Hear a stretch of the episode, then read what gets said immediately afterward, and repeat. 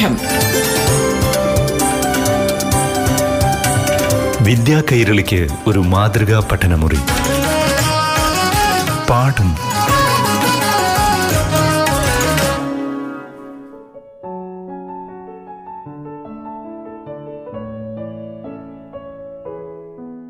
പ്രിയപ്പെട്ട കൂട്ടുകാരെ പാഠം ക്ലാസ്സിലേക്ക് എല്ലാവർക്കും സ്വാഗതം.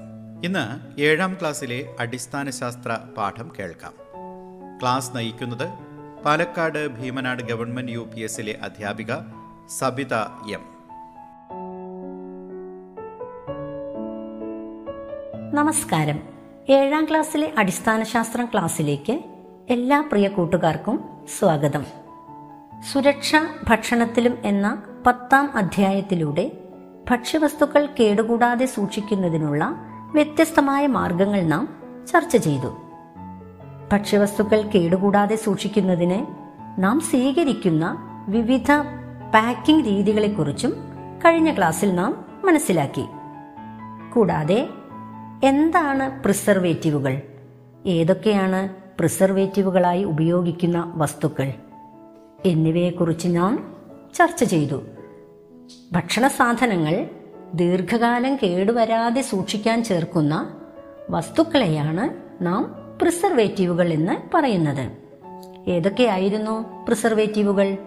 ഉപ്പുലായനി പഞ്ചസാര ലായനി എണ്ണ വിനാഗിരി അതുപോലെ തന്നെ സോഡിയം ബെൻസോയേറ്റ് പൊട്ടാസ്യം സൾഫേറ്റ് തുടങ്ങിയവയെല്ലാം പ്രിസർവേറ്റീവുകളായി പരമ്പരാഗതമായും ആധുനികമായും ഉപയോഗിക്കുന്നുണ്ട്. അതുകൂടാതെ മറ്റൊരു പ്രധാന കാര്യം കൂടി കഴിഞ്ഞ ക്ലാസ്സിൽ നാം ചർച്ച ചെയ്തു. എന്തായിരുന്നു അത്? ഓർമ്മയുണ്ടോ? ലോകാരോഗ്യ സംഘടന നിർദ്ദേശിച്ച അഞ്ച് സുരക്ഷാ മാനദണ്ഡങ്ങൾ കൃത്യമായി പാലിക്കുകയാണെങ്കിൽ ഭക്ഷ്യജന്യ രോഗങ്ങളിൽ നിന്ന് രക്ഷ നേടാമെന്ന് നാം ചർച്ച ചെയ്തിരുന്നു. ഏതൊക്കെയായിരുന്നു ആ അഞ്ച് സുരക്ഷാ മാനദണ്ഡങ്ങൾ? ഒന്ന് ഭക്ഷ്യവസ്തുക്കൾ പാകം ചെയ്യുന്നതിന് മുമ്പ് നന്നായി വൃത്തിയാക്കുക. രണ്ട് പാചകം ചെയ്തവയും ചെയ്യാത്തവയും തരം തിരിച്ച് സൂക്ഷിക്കുക. മൂന്ന് ഭക്ഷ്യവസ്തുക്കൾ യോജ്യമായ രീതിയിൽ പാചകം ചെയ്യുക. നാല് സുരക്ഷിത താപനിലയിൽ സൂക്ഷിക്കുക. അഞ്ച് ശുദ്ധജലവും ശുദ്ധമായ അസംസ്കൃത വസ്തുക്കളും ഉപയോഗിക്കുക. ഈ നിർദ്ദേശങ്ങളെല്ലാം നിങ്ങൾ കൃത്യമായി പാലിക്കുന്നുണ്ടെന്ന് ഉറപ്പുവരുത്തണം. എങ്കിൽ ഒരു തരത്തിലും നമുക്ക് ഭക്ഷ്യജന്യ രോഗങ്ങൾ ഉണ്ടാവുകയില്ല. ഇനി ഈ പത്രവാർത്തയൊന്ന് ശ്രദ്ധിക്കൂ. നിങ്ങളുടെ ടെക്സ്റ്റ് ബുക്കിൽ നൂറ്റി മുപ്പത്തിയേഴാമത്തെ പേജിൽ ഒരു പത്രവാർത്ത കൊടുത്തിട്ടുണ്ട്. നമുക്ക് ആ പത്രവാർത്ത ഒന്ന് കേട്ടാലോ? മായം ചേർത്ത അരിപ്പൊടി പിടിച്ചെടുത്തു. കോഴിക്കോട്. മായം കലർന്ന അരിപ്പൊടി പിടിച്ചെടുത്തു. കടയിൽ വിൽപ്പനയ്ക്ക് വെച്ച അരിപ്പൊടിയിൽ ചോക്കുപൊടിയുടെ അംശം കണ്ടെത്തി പിടിച്ചെടുക്കുകയാണുണ്ടായത്. ഭക്ഷ്യവിഷബാധ മൂന്ന് പേർ ആശുപത്രിയിൽ. തിരുവനന്തപുരം. നഗരത്തിലെ ഒരു ഹോട്ടലിൽ നിന്ന് ഉച്ചഭക്ഷണം കഴിച്ച് മൂന്ന് പേർ ആശുപത്രിയിലായി. ഇന്നലെ ഉച്ചയ്ക്കാണ് സംഭവം. പത്രവാർത്ത കേട്ടല്ലോ? എന്തുകൊണ്ടാണ് ഇത്തരം സംഭവങ്ങൾ കേൾക്കേണ്ടി വരുന്നത്? ഒന്നാമത്തെ വാർത്തയിൽ എന്താണ് പറഞ്ഞത്? പലപ്പോഴും കച്ചവടക്കാർ കൂടുതൽ ലാഭം ലഭിക്കുന്നതിന് വേണ്ടി വിൽക്കുന്ന വസ്തുക്കളിൽ മറ്റു വസ്തുക്കൾ കലർത്താറുണ്ട്.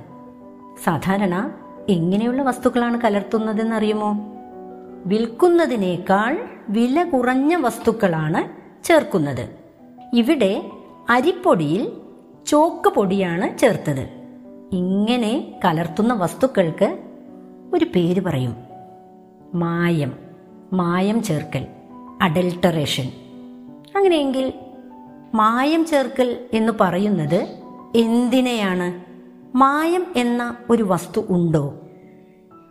മായം എന്ന ആ വസ്തു എല്ലാറ്റിലും ചേർക്കുകയാണോ ചെയ്യുന്നത്? അല്ലേ അല്ല. മായം എന്നൊരു പദാർത്ഥമേ ഇല്ല. പിന്നെ എന്താണ് മായം? ഒരു പാൽ വിൽപ്പനക്കാരനുണ്ടെന്ന് കരുതൂ. പാൽ വിൽക്കുന്നവരെ നിങ്ങൾ കണ്ടിട്ടുണ്ടാകും. ചില ആളുകൾ അതിൽ വെള്ളം ചേർത്ത് വിൽക്കാറുണ്ട്. അപ്പോൾ ഇവിടെ വെള്ളം ചേർക്കുന്നത് കൊണ്ട് എന്താണ് സംഭവിക്കുന്നത്? പാലിന്റെ ഗുണനിലവാരം സ്വാഭാവികമായും കുറയും. വാങ്ങുന്നയാൾക്ക് ശുദ്ധമായ പാൽ ലഭിക്കുന്നില്ല. മറിച്ച് വിൽക്കുന്നയാൾക്കോ? എത്ര അളവിൽ പാലിൽ വെള്ളം ചേർത്തുവോ അത്രയും അളവിലുള്ള പാലിന്റെ വില അദ്ദേഹത്തിന് ലഭിക്കുകയും ചെയ്യും. ഇത്തരത്തിൽ ആഹാരവസ്തുക്കളിൽ അവയോട് സാദൃശ്യമുള്ളതും വില കുറഞ്ഞതും ഗുണനിലവാരം ഇല്ലാത്തതുമായ മറ്റു വസ്തുക്കൾ കലർത്തുന്നതിനെയാണ് മായം ചേർക്കൽ എന്ന് പറയുന്നത്. അപ്പോൾ മറ്റു വസ്തുക്കൾ ചേർക്കുന്നത് മാത്രമാണോ മായം ചേർക്കൽ? ഒരു പദാർത്ഥത്തിൽ നിന്ന് ഗുണമേന്മയുള്ള ഘടകങ്ങൾ നീക്കം ചെയ്യുന്നതും മായം ചേർക്കൽ തന്നെയാണ്. അതായത് ഒരു വസ്തുവിന്റെ ഗുണനിലവാരം കുറയ്ക്കുന്ന രീതിയിൽ അതിലേക്ക് മറ്റു വസ്തുക്കൾ ചേർക്കുകയോ അല്ലെങ്കിൽ ഒരു വസ്തുവിൽ നിന്ന് ഗുണനിലവാരമുള്ള പദാർത്ഥങ്ങളെ മാറ്റുകയോ ചെയ്യുന്നതിനെയാണ് മായം ചേർക്കൽ എന്ന് പറയുന്നത്. മായം ചേർക്കുന്നത് കൊണ്ട് നമുക്ക് എന്തെങ്കിലും ദോഷമുണ്ടോ?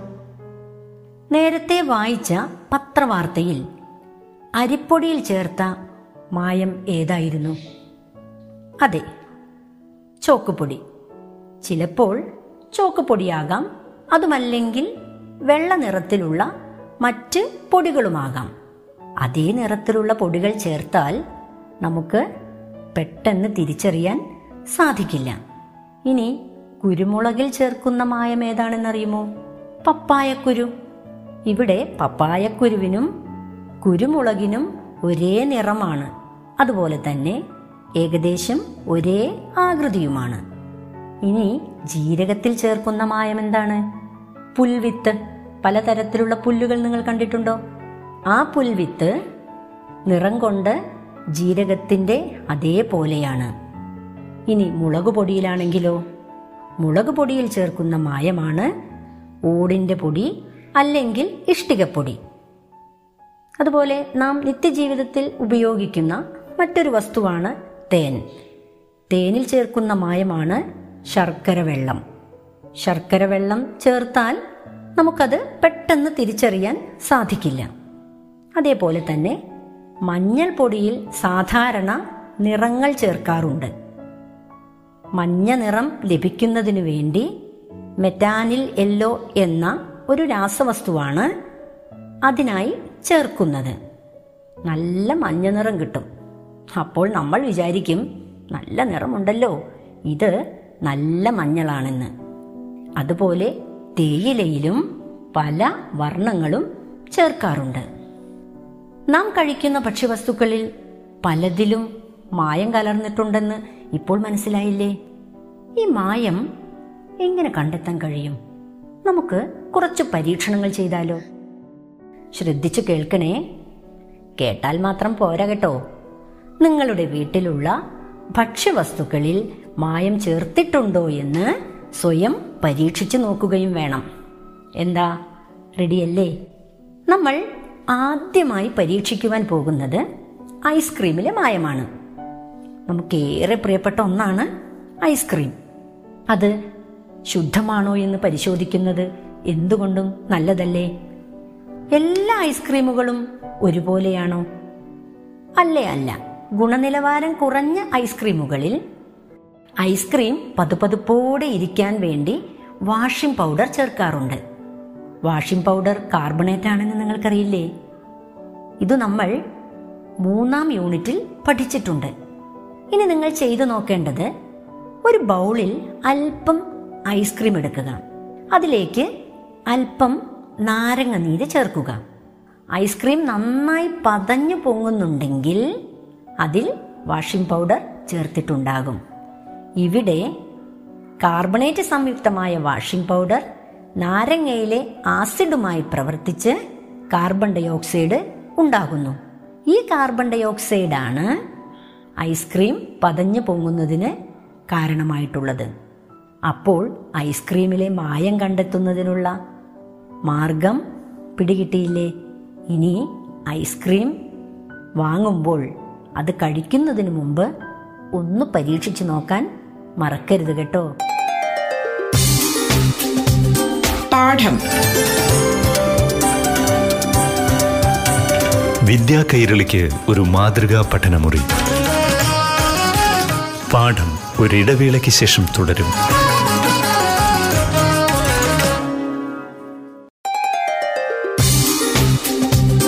പാഠം.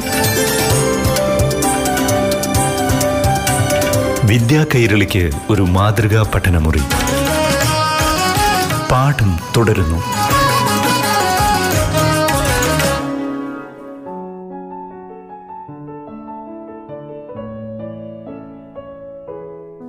ഐസ്ക്രീമിൽ ചേർക്കുന്ന മായം എങ്ങനെ കണ്ടെത്താമെന്ന് മനസ്സിലായില്ലേ? ഇനി നമുക്ക് തേനിലെ മായം എങ്ങനെ കണ്ടെത്താമെന്ന് പരിശോധിക്കാം. തേനിൽ സാധാരണ ചേർക്കുന്ന മായമാണ് ശർക്കര ലായനി എന്ന് നാം നേരത്തെ സൂചിപ്പിച്ചു. എങ്കിൽ തേനിൽ ശർക്കര ലായനി ചേർത്തിട്ടുണ്ടെന്ന് എങ്ങനെ കണ്ടെത്തും? ഒരു ഗ്ലാസ്സിൽ വെള്ളമെടുക്കുക. ആ വെള്ളത്തിലേക്ക് ഒരു ഡ്രോപ്പർ ഉപയോഗിച്ച് രണ്ടോ മൂന്നോ തുള്ളി തേൻ ഇറ്റിക്കുക. തേൻ വെള്ളത്തിൽ ലയിക്കാതെ താഴോട്ട് പോകുന്നുവെങ്കിൽ അത് ശുദ്ധമാണെന്ന് പറയാം. ഇനി തേൻ തുള്ളികൾ വെള്ളത്തിൽ കലങ്ങിയാലോ? അതിൽ തീർച്ചയായും ശർക്കര ലായനി ചേർത്തിട്ടുണ്ടാകും. തേനിലെ മായം കണ്ടെത്താൻ മറ്റൊരു സൂത്രം കൂടിയുണ്ട്. കുറച്ച് പഞ്ഞിയെടുത്ത് നീളത്തിൽ ചുരുട്ടി തേനിൽ മുക്കുക. അല്പം കഴിഞ്ഞ് ഈ പഞ്ഞി കത്തിച്ചു നോക്കുക. പഞ്ഞി നന്നായി കത്തുന്നുണ്ടെങ്കിൽ അതിൽ മായമുണ്ടാവില്ല. എന്നാൽ കത്തുമ്പോൾ പൊട്ടലും ചീറ്റലും ഉണ്ടാകുന്നുവെങ്കിൽ അതിൽ മായം ചേർത്തിട്ടുണ്ടായിരിക്കും. തേനിലെ മായം കണ്ടെത്താൻ വേറെയും ചില മാർഗങ്ങളൊക്കെയുണ്ട്. ഇനി നമുക്ക് മുളക് പൊടിയിൽ ചേർക്കുന്ന മായം എങ്ങനെ തിരിച്ചറിയാമെന്ന് നോക്കാം. സാധാരണ മുളക് പൊടിയിൽ ചേർക്കുന്ന മായമാണ് ഇഷ്ടികപ്പൊടി അല്ലെങ്കിൽ ഓടിന്റെ പൊടി. ഇത് കണ്ടെത്താൻ വേണ്ടി ഒരു ഗ്ലാസ്സിൽ വെള്ളമെടുക്കുക. ഒരു സ്പൂണിൽ അല്പം മുളക് പൊടി എടുത്ത് ഗ്ലാസ്സിലെ വെള്ളത്തിന് മുകളിൽ വിതറുക വളരെ സാവധാനത്തിലാണ് മുളക് പൊടി വെള്ളത്തിനടിയിലേക്ക് പോയിട്ടുള്ളതെങ്കിൽ അതിൽ മായം കലർന്നിട്ടില്ല. എന്നാൽ വളരെ പെട്ടെന്ന് മുളക് പൊടി വെള്ളത്തിനടിയിലേക്ക് പോയിട്ടുണ്ടെങ്കിൽ അതിൽ ഇഷ്ടികപ്പൊടിയോ ഓടിന്റെ പൊടിയോ ചേർത്തിട്ടുണ്ടായിരിക്കും. എന്തായിരിക്കും കാരണം? മുളക് പൊടിയേക്കാൾ ഭാരം കൂടുതലാണ് ഇഷ്ടികപ്പൊടിക്ക് ഓടിന്റെ പൊടിക്കും. അതുകൊണ്ട് തന്നെ ഇഷ്ടികപ്പൊടിയോ ഓടിന്റെ പൊടിയോ ചേർക്കുമ്പോൾ അത് വളരെ വേഗം വെള്ളത്തിനടിയിലേക്ക് പോകുന്നു. ഇനി നാം നിത്യേന ഉപയോഗിക്കുന്ന ഒരു ആഹാരവസ്തുവാണല്ലോ ചായപ്പൊടി. ചായപ്പൊടിയിൽ സാധാരണ ചായയ്ക്ക് നല്ല കടുപ്പം ലഭിക്കുന്നതിന് വേണ്ടി കൃത്രിമ നിറങ്ങൾ ചേർക്കാറുണ്ട്. ഇതെങ്ങനെയാ കണ്ടെത്തുക? അതിനും ഒരു മാർഗമുണ്ട്. ഒരു വെള്ളപ്പേപ്പർ എടുത്ത് അതൊന്ന് നനയ്ക്കുക. നനഞ്ഞ പേപ്പറിലേക്ക് അല്പം ചായപ്പൊടി വിതറുക. ചായപ്പൊടിയിൽ കൃത്രിമ നിറം ചേർത്തിട്ടുണ്ടെങ്കിൽ നിറം പേപ്പറിലേക്ക് വ്യാപിച്ചിട്ടുണ്ടാകും. നിറം വന്നില്ല എങ്കിൽ നിറം കൂട്ടാൻ വേണ്ടിയുള്ള മായം ചേർത്തിട്ടുണ്ടാവില്ല. ഇനി നമുക്ക് മല്ലിപ്പൊടിയിൽ ചേർക്കുന്ന മായം എങ്ങനെ കണ്ടെത്താമെന്ന് നോക്കിയാലോ? മല്ലിപ്പൊടിയിൽ സാധാരണ ചേർക്കുന്ന മായമാണ് അറക്കപ്പൊടി അല്ലെങ്കിൽ ചാണകപ്പൊടി. അറക്കപ്പൊടി എന്ന് നിങ്ങൾ കേട്ടിട്ടുണ്ടോ? എന്താണ് അറക്കപ്പൊടി? മരമില്ലിൽ മരം മുറിക്കുമ്പോഴുണ്ടാകുന്ന പൊടി. ഇതിന്റെ നിറം ഏകദേശം മല്ലിപ്പൊടിയുടെ അതേ നിറം തന്നെയാണ്. അപ്പോൾ മല്ലിപ്പൊടിയിൽ അറക്കപ്പൊടി ചേർത്തിട്ടുണ്ടോ എന്ന് എങ്ങനെ നമ്മൾ തിരിച്ചറിയും? ഇവിടെയും നമ്മൾക്ക് നേരത്തെ ചെയ്ത പോലെ തന്നെ ഒരു ഗ്ലാസ് എടുക്കാം. ആ ഗ്ലാസ്സിൽ വെള്ളമെടുക്കുക ആ വെള്ളത്തിലേക്ക് അല്പം മല്ലിപ്പൊടി ഇടുക. മല്ലിപ്പൊടി വെള്ളത്തിനടിയിലേക്ക് വളരെ സാവധാനമാണ് പോയതെങ്കിൽ അതിൽ മായം ചേർത്തിട്ടുണ്ടാകും. കാരണം മല്ലിപ്പൊടിയേക്കാൾ കനം കുറവാണ് ചാണകപ്പൊടിക്കും അറക്കപ്പൊടിക്കും. ഇപ്പോൾ നമ്മുടെ വീട്ടിൽ ഉപയോഗിക്കുന്ന ഭക്ഷ്യവസ്തുക്കളിലെ മായം കണ്ടെത്തുന്നതിനുള്ള ചില സൂത്രവിദ്യകൾ മനസ്സിലായില്ലേ? ഇതെല്ലാം നിങ്ങൾക്ക് വളരെ എളുപ്പത്തിൽ ചെയ്തു നോക്കാൻ കഴിയുന്ന ചില പരീക്ഷണങ്ങളാണ്. അതുകൊണ്ട് തന്നെ വീട്ടിൽ കൊണ്ടുവരുന്ന ആഹാര പദാർത്ഥങ്ങളിൽ മായം കലർന്നിട്ടുണ്ടോ എന്ന് തീർച്ചയായും നിങ്ങൾ പരീക്ഷിച്ച് നോക്കണം. എന്താ എല്ലാവരും റെഡിയല്ലേ? ഇങ്ങനെ മായം ചേർക്കുന്നത് കൊണ്ട് ദോഷം എന്താണ്?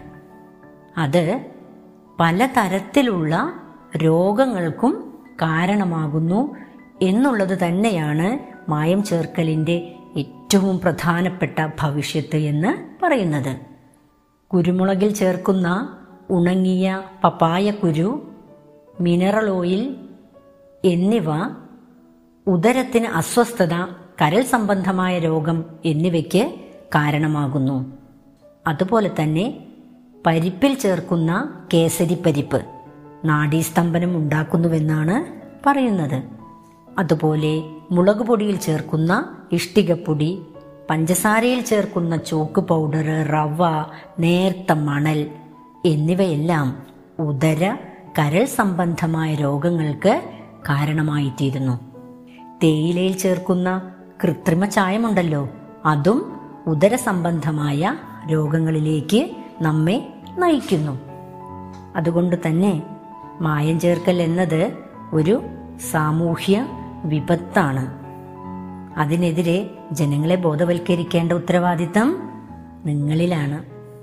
അപ്പോൾ നിങ്ങൾ ചെയ്യേണ്ടത് എന്താ അതിനെതിരെ പ്രതികരിക്കേണ്ടേ? എങ്ങനെ പ്രതികരിക്കും? അതിനായി എല്ലാവരും ഒരു പോസ്റ്റർ തയ്യാറാക്കി പൊതു ഇടങ്ങളിൽ പ്രദർശിപ്പിക്കണം. ഇനി ഇന്നത്തെ ക്ലാസ്സിൽ എന്തെല്ലാം കാര്യങ്ങളാണ് നമ്മൾ മനസ്സിലാക്കിയത്? എന്താണ് മായം ചേർക്കൽ? ഭക്ഷ്യവസ്തുക്കളിൽ ചേർക്കുന്ന മായങ്ങൾ ഏതൊക്കെയാണ്? അവ എങ്ങനെ കണ്ടെത്തും? അവ ശരീരത്തിനുണ്ടാക്കുന്ന ആരോഗ്യ പ്രശ്നങ്ങൾ എന്തൊക്കെയാണ്? ഇത്രയും കാര്യങ്ങളിലൂടെ നാം ഇന്ന് കടന്നുപോയി. നിങ്ങളുടെ പുസ്തകം പേജ് നമ്പർ നൂറ്റി മുപ്പത്തി എട്ടിൽ ഒരു പട്ടികയുണ്ട്. ഭക്ഷ്യവസ്തു മായം ഉണ്ടാക്കുന്ന പ്രശ്നം അഥവാ രോഗം. ഇവ കൃത്യമായി വായിച്ച് മനസ്സിലാക്കി ഓരോ ഭക്ഷ്യവസ്തുവിലും ചേർക്കുന്ന മായം എന്തെന്നും അത് ശരീരത്തിനുണ്ടാക്കുന്ന ആരോഗ്യ പ്രശ്നങ്ങൾ എന്തൊക്കെയെന്നും നന്നായി പഠിക്കണേ. അപ്പോൾ മായം ചേർക്കലുമായി ബന്ധപ്പെട്ട കുറച്ചു കാര്യങ്ങൾ കൂടി ഇനിയും ബാക്കിയുണ്ട്. അത് നമുക്ക് അടുത്ത ക്ലാസ്സിൽ ചർച്ച ചെയ്യാം. ഇന്നത്തെ ക്ലാസ് ഇവിടെ അവസാനിക്കുന്നു. നന്ദി നമസ്കാരം.